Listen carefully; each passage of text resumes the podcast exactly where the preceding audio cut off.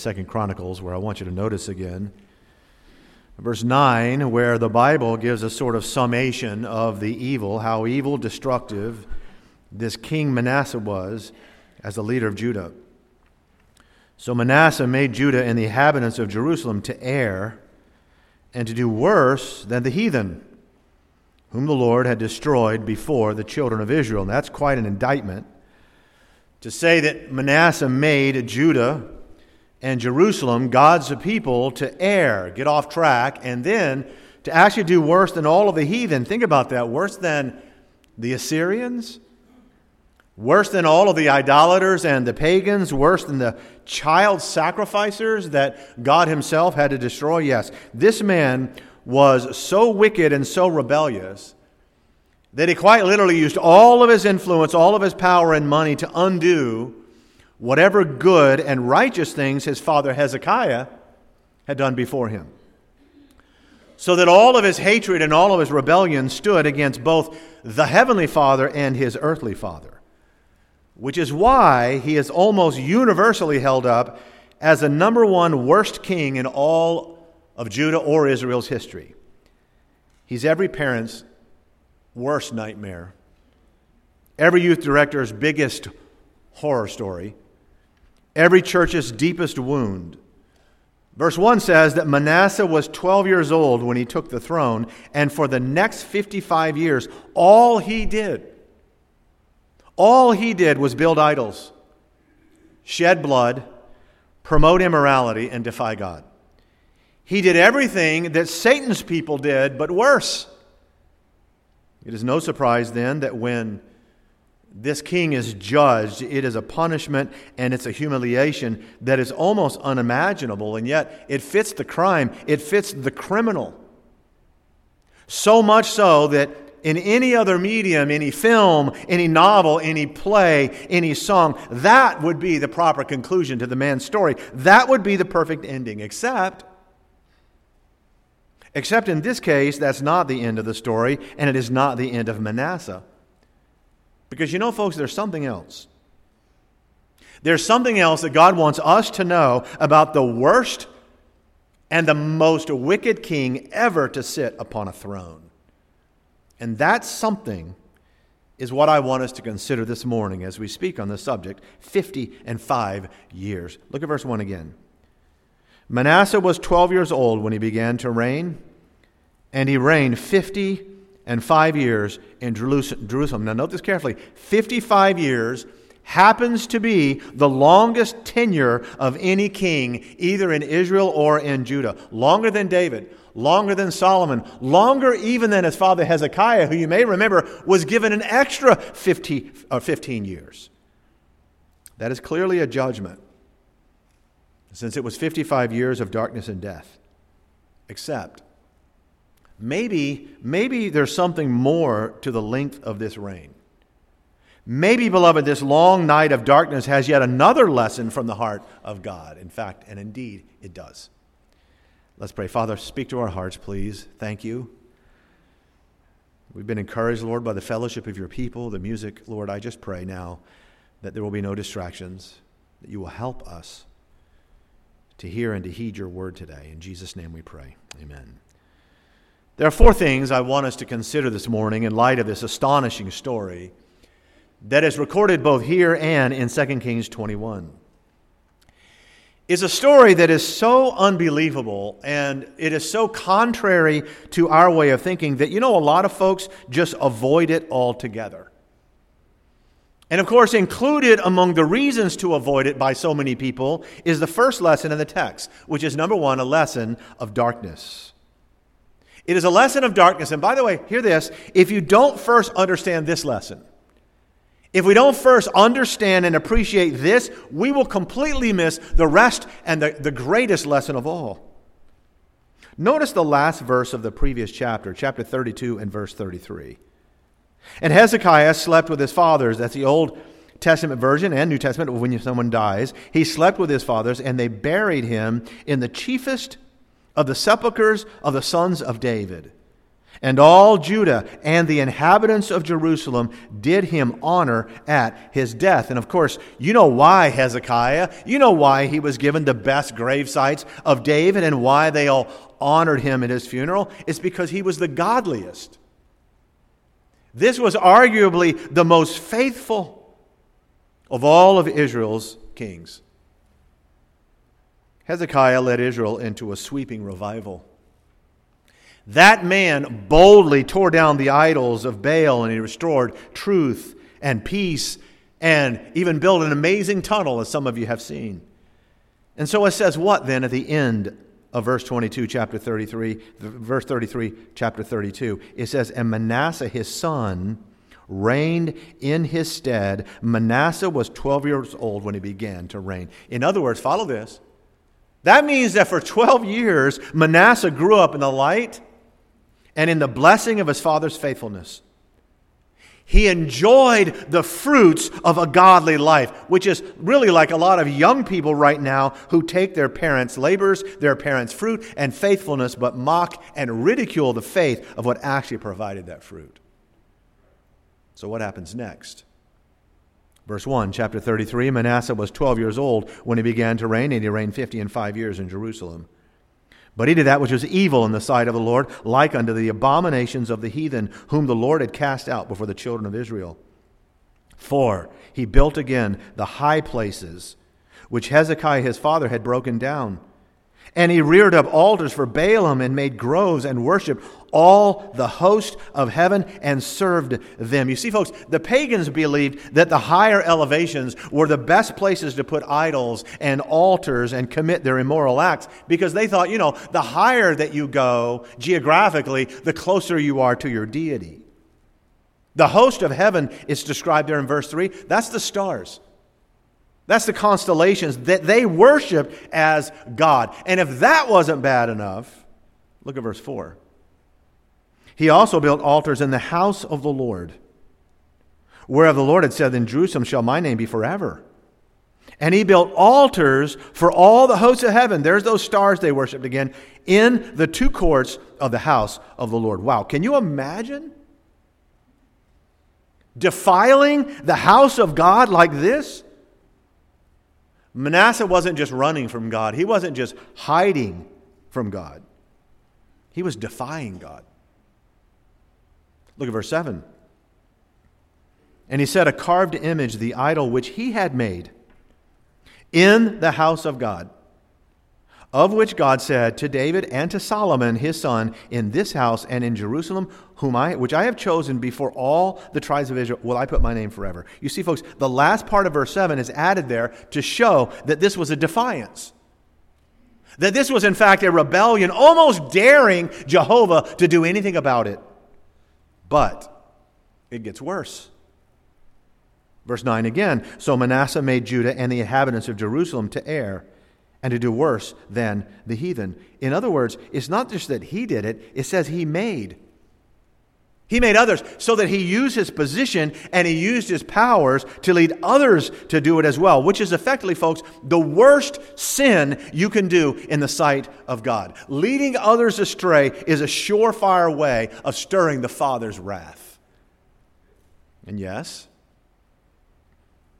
there's a lesson of darkness and it is a lesson to stress the truth that Manasseh was an unbeliever. He was lost and in no way a child of God. A reminder, by the way, that just because your parents know God doesn't mean that you know God.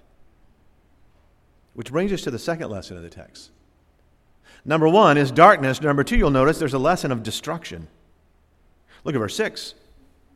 And he caused his children to pass through the fire in the valley of the son of Hinnom. Now, wait a minute. You know what that means, right? Hinnom is the very same word for Gehenna. It's where the Tophet was. That's the altar where child sacrifices took place to the god of Molech. They would burn them.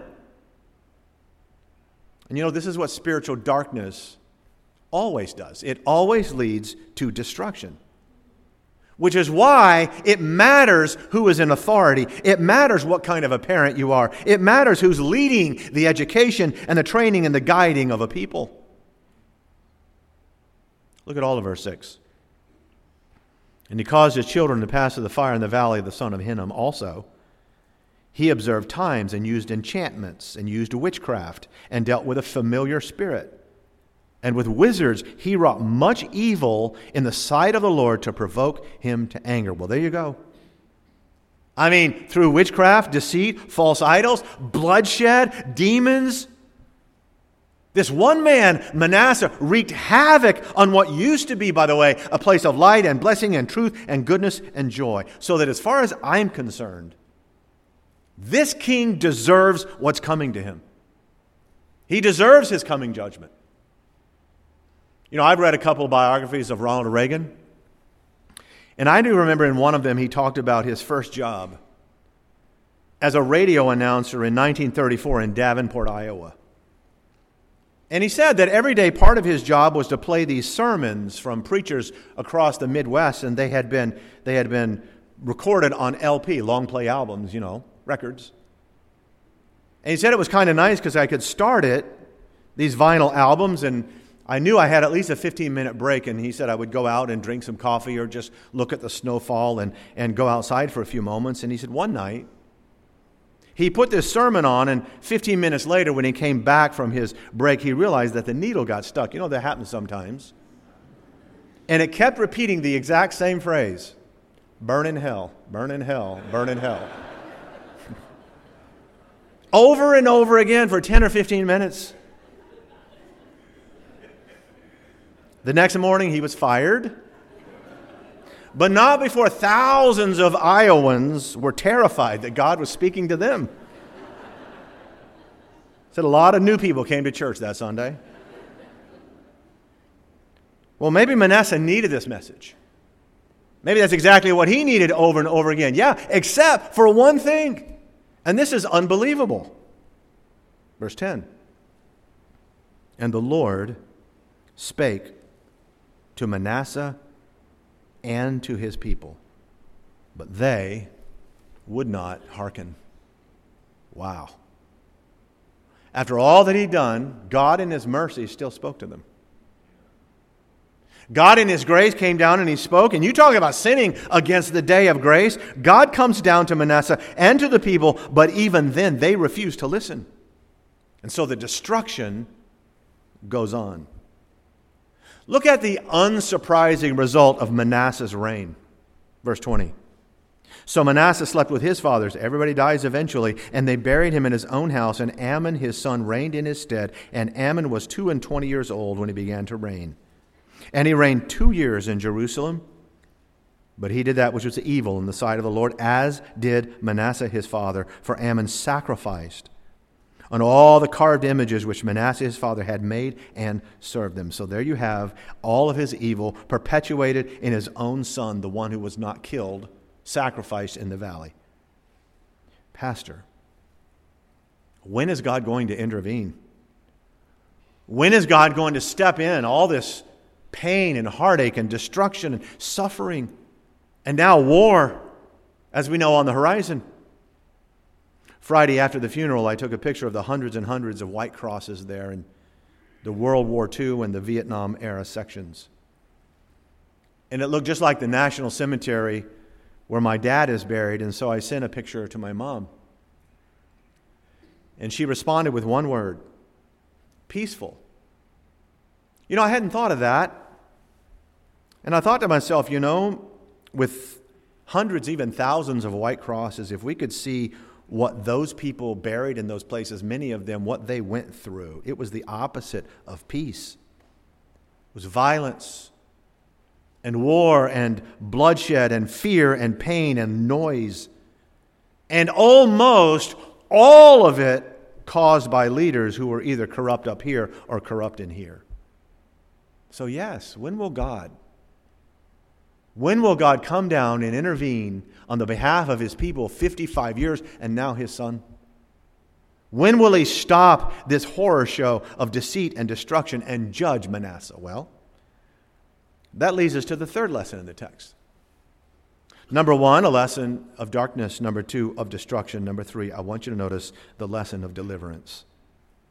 Verse 11, look at it. Wherefore the Lord brought upon them the captains of the host of the king of Syria, which took Manasseh among the thorns and bound him with fetters and carried him to Babylon. By the way, I don't know if you know what the thorns and the fetter are described here, but if you've been to the British Museum in London, you may have seen.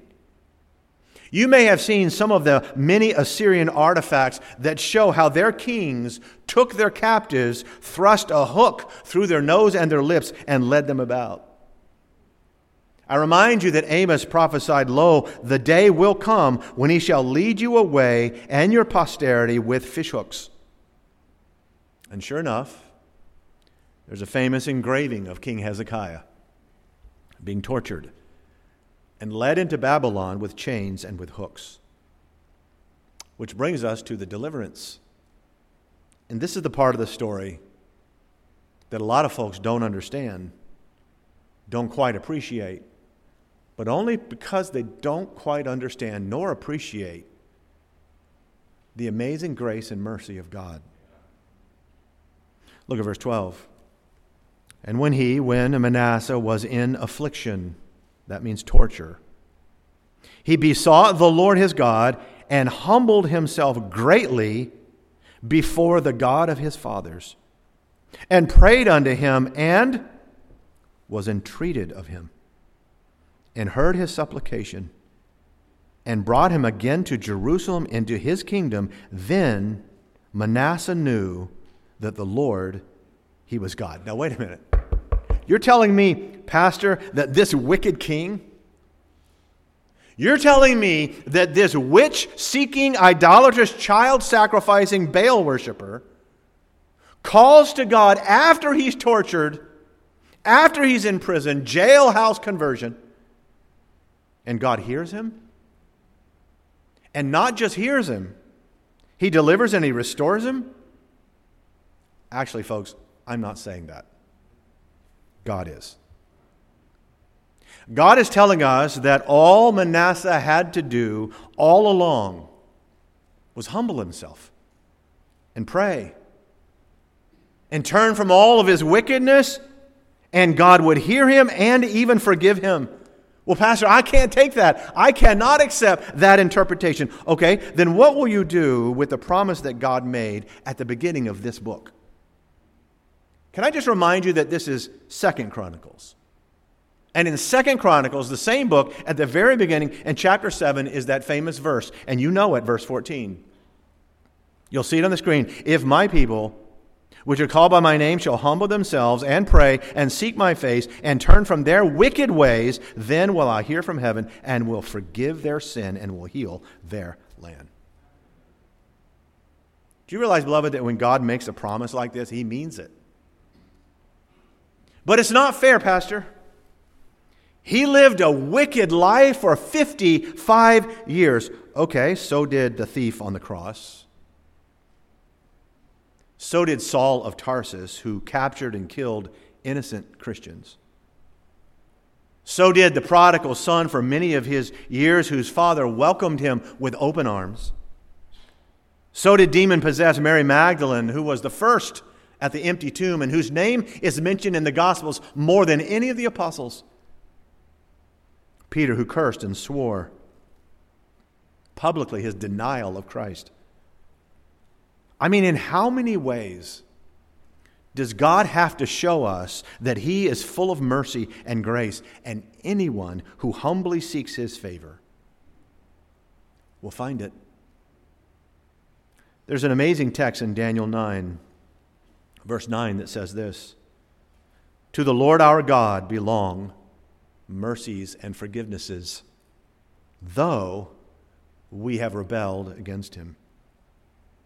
There was a pastor just south of here who, some time ago, told about his, one of his finest men. One of the men who grew up in his church was an elder, a deacon, and now he's aging and he's lying on his deathbed. And although he had been and was a great man of faith, he was also extra sensitive and very humble. So then he started on his deathbed to doubt his worthiness and thus his assurance of heaven. So he asked the pastor and he asked the deacons and some of the elders to come and, and to pray with him. He knew that this was a spiritual attack on his faith. They came, they prayed, they shared some scriptures, but it didn't help that much. He still battled these doubts in his mind. A few days went by, and then one day he called his pastor up and he said, Preacher, you need to come and see me and bring any elders that you can who were here before. And they came.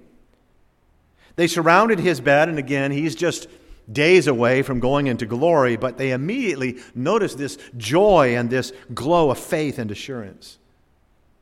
And the man said, He said, I want to tell you about a dream I had. I don't know if I was given the dream. He wasn't claiming that it was from God. He just said, I had this dream and it was so very real. It began with me standing outside of the gates of heaven.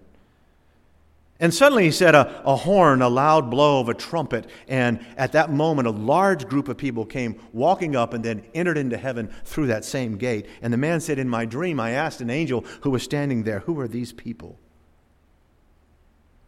And the angel said, These are the patriarchs. These are the great Old Testament saints. And the man said, I began to weep, and I, I told the angel, I can't go in with them. And then there was another horn. And another crowd comes, and it's the prophets and it's the priests, and he says to the angel, I can't. I can't go in with them. And then another horn, which brings in another crowd, and it's the apostles and the martyrs, the angel explains, and he says, I can't, I can't enter in with them, and he begins to weep because it's one horn after another. Finally, a horn blows, and it's Manasseh. And he walks to the gate of heaven, and the angel says, How about him? Can you not go in with him? And the man told his friends, At that moment, I woke up and I shouted to myself, Yes, I can go in with him. And he looked at his pastor and his friends and he said, Men, I have full assurance. I saw Manasseh and Rahab and Saul and the thief and everyone else. All of them went in only because of the blood of Jesus. And yes, all of us in this room we only get in by the blood. I was in awe last year when I was looking at the stunning photos of that discovered ship, Endurance. And if you want to see something amazing, just Google Endurance in Shackelford and the discovery last year. It sat undisturbed ever since it sank in 1915. It was on an expedition down there, another one because Shackelford was, was sort of obsessed with the Antarctic.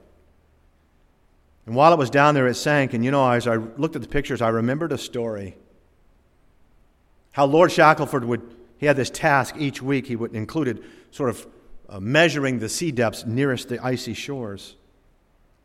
And the way they did that was each week they would drop a plummet overboard and let it fall until it hit bottom. And at that point, they would measure the line and he would go in and record it in his log. This was a regular task until one day it dropped and it dropped and it never hit bottom. So he ordered for some rope, some kind of line to be, to be tied and attached and, and weighted and to drop it with it until and it, it hit the ground. And so they dropped the plummet. The only problem is it went down and down and down and it never hit bottom. He had his men go anywhere in the ship and find some more and, and drop it. And finally, he ran out of additional line, but he dropped it one more time and it never hit bottom. He asked for the measurement as far as it was, and then he wrote the number of that measurement in the ledger in the log. But under the number, he wrote these words deeper than that. There's a hymn that says this Through all the depths of sin and loss, drops the plummet of the cross. Never yet abyss was found deeper than the cross could sound. Hey, folks, Write down Manasseh's sins. I mean, God lists them all. He lists them in His Word. And it is a deep, deep abyss. But go ahead and write next to it with the atoning blood of Jesus the words, deeper than that. I was witnessing to a man last week, some of you know, and he couldn't grasp how the omnipotent Creator would ever be involved or concerned with his life and his deeds. In his mind, it's just, it's just too big of a gap. It's too vast, he thought, between he and God. And so I thought of a text, but only let him read the first part. It was 1 Corinthians 4 6, and you know, you got to put your finger over it. And that part says, For God who commanded the light to shine out of darkness. Well, there's the Creator. Brother Terry literally sang about this moments ago. There's the great, vast God of the universe, the omniscience of God, who only spoke. He spoke, and darkness was turned to light. I said, He is a great and eternal God. But here's the rest of the verse For God, who commanded the light to shine out of darkness, has shined in our hearts. That's one heart, that's you. Has shine in our hearts to give the light of the knowledge of the glory of God in the face of Jesus Christ. You cannot get any more personal than the face, face to face. The same God who created the sun and the stars and the moon and the planets and all of it, the same God who did that light with his voice can shine down in your sinful heart and dispel the darkness. It explains Manasseh. It explains all of us. Same all powerful God who said, Let there be light, came down to his dark soul and said, Let there be light and life in a man's heart. Which brings me quickly and briefly to the final lesson. Number one, darkness. Number two, destruction. Number three, deliverance. And then number four, there is a lesson of devotion. Look at verse 15. It says, Manasseh took away the strange gods and the idol out of the house of the Lord, and all the altars that he had built in the mount of the house of the Lord and in Jerusalem, and cast them out of the city. And he repaired the altar of the Lord and sacrificed thereon peace offerings, that's in the law, and thank offerings, and commanded Judah to serve the Lord God of Israel. King Manasseh, after all those years of darkness, a changed man. I can't explain that. Nobody can. I can't explain Saul, who persecuted Christians as far, who wanted letters. Give me another letter. I want some more. I want to arrest as many women and children as I possibly can. I want to hold the coats of people that are stoning Stephen, one of the sweetest, godliest men ever on the face of the earth. I'm going to watch him die while I sign the papers. I can't explain Saul. Writing 14 books of the New Testament, becoming the missionary. This man Manasseh is a man devoted not to himself anymore. Certainly not to idols, but to the true God. The true God. One of the things I like to do when I travel with Ben, and I did it just last week.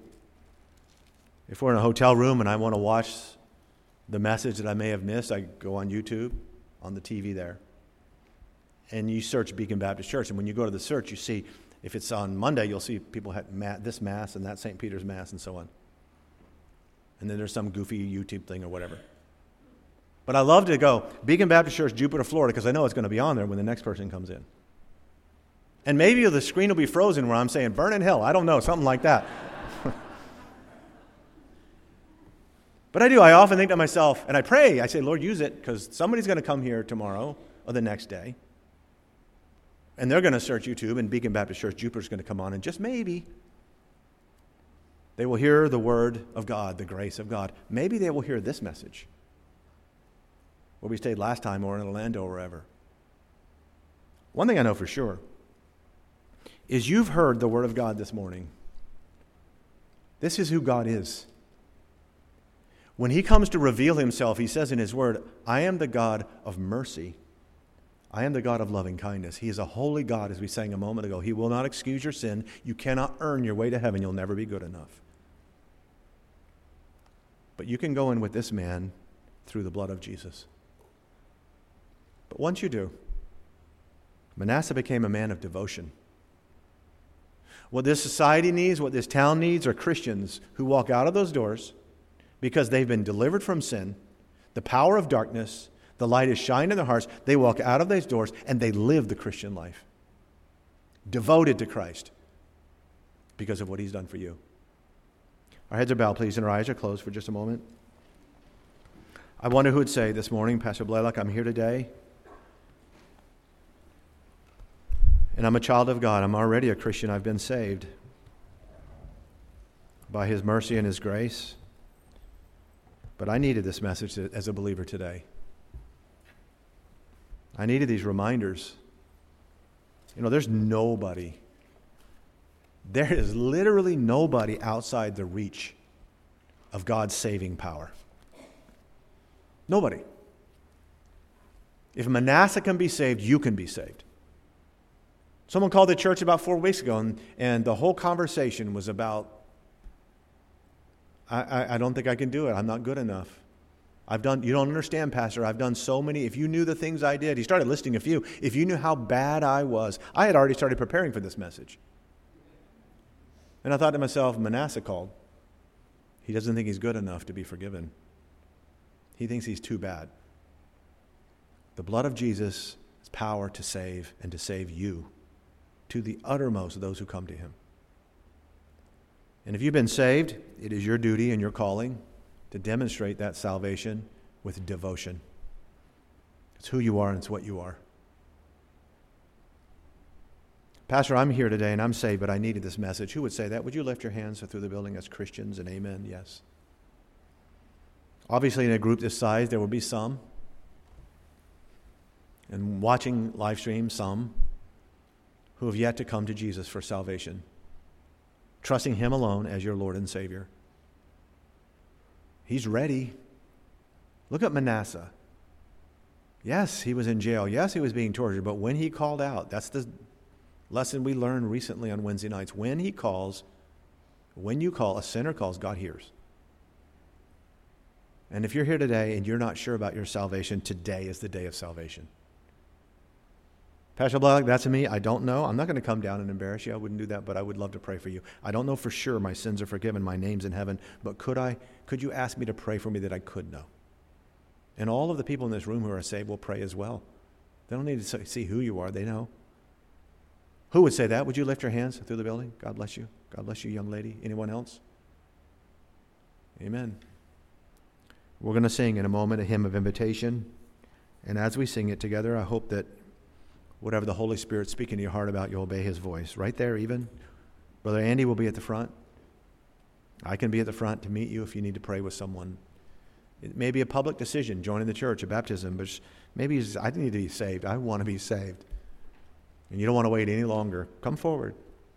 We'd love to take the Bible and show you how to be.